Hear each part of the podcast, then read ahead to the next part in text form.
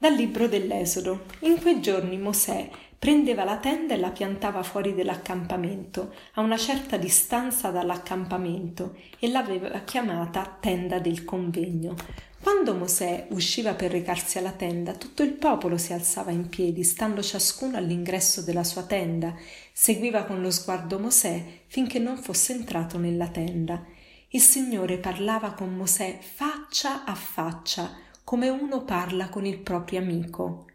Poi questi tornava nell'accampamento, mentre il suo inserviente, il giovane Giosuè, figlio di Nun, non si allontanava dall'interno della tenda. Il Signore scese nella nube sul monte Sinai, si fermò là presso di lui e proclamò il nome del Signore.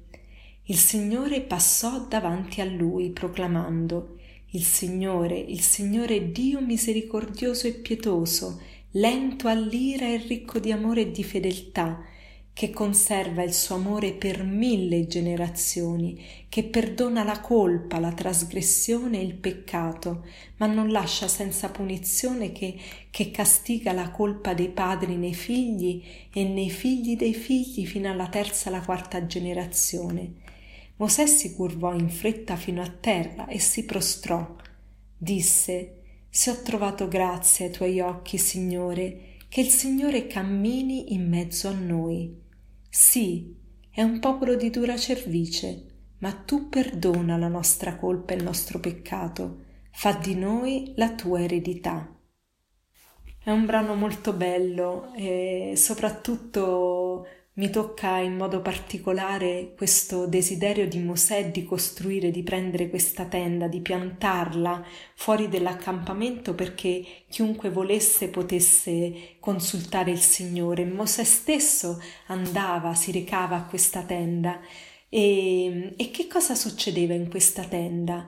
Il Signore parlava con Mosè faccia a faccia, come uno parla con il proprio amico. Ecco, oggi vogliamo chiedere al Signore di poter anche noi poter sperimentare questa intimità con Lui, poter parlare come Mosè faceva faccia a faccia, poter considerare Lui, il Signore, il nostro migliore amico e avere questa libertà. Mosè alcune volte anche addirittura litigava col Signore, c'erano dei battibecchi, c'erano dei momenti in cui Mosè non comprendeva cosa il Signore stava facendo, eppure continuava ad andare a Lui e continuava ad avere fiducia in Lui. E alcune volte immagino che tanti di noi abbiano sperimentato questo non capire che cosa il Signore sta facendo nella nostra vita, e quando ci sentiamo così invece di allontanarci da Lui chiediamo a Lui la forza di fare come Mosè, di parlare con Lui come al miglior nostro amico a cui possiamo con fiducia chiedere e confidare che saremo ascoltati, saremo aiutati nelle nostre necessità.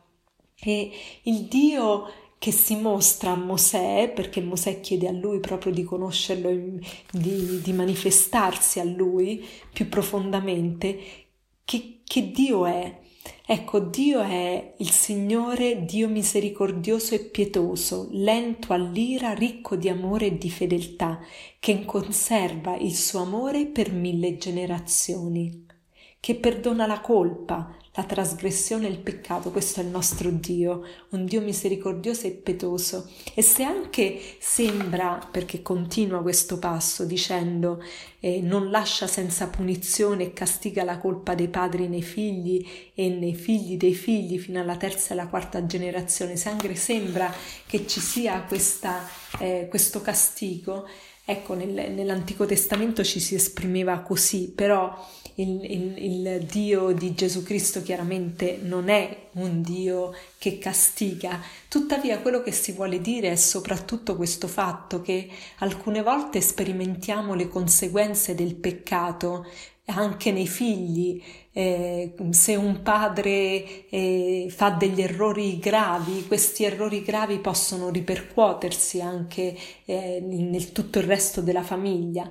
Ma non solo, ma anche noi siamo inseriti in una famiglia umana, e se ogni briciolo di bene che possiamo fare nella nostra vita va a favore di tutti, purtroppo esiste anche la solidarietà nel male, per cui un errore viene ad avere delle conseguenze non solo sulla persona che ha commesso quell'errore, ma anche sui figli dei figli, cioè su tutti, su altre persone, sia a livello materiale ma anche a livello spirituale.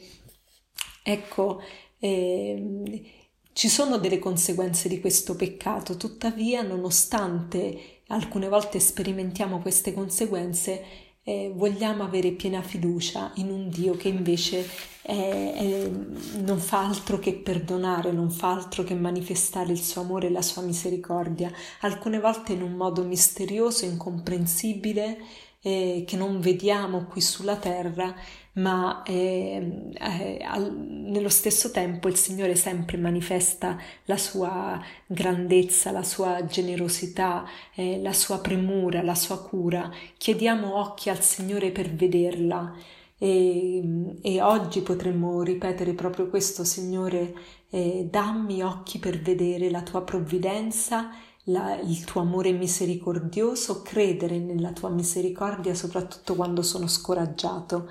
E magari, se è tanto che non mi avvicino al sacramento della riconciliazione, ecco, mi propongo di credere e di andare da Lui anche proprio attraverso quello che Dio ha scelto per noi, cioè il mezzo della Chiesa, il mezzo dei sacerdoti. E vorrei concludere con una frase di Papa Francesco: Dio non si stanca mai di perdonare, siamo noi che ci stanchiamo di chiedere la sua misericordia.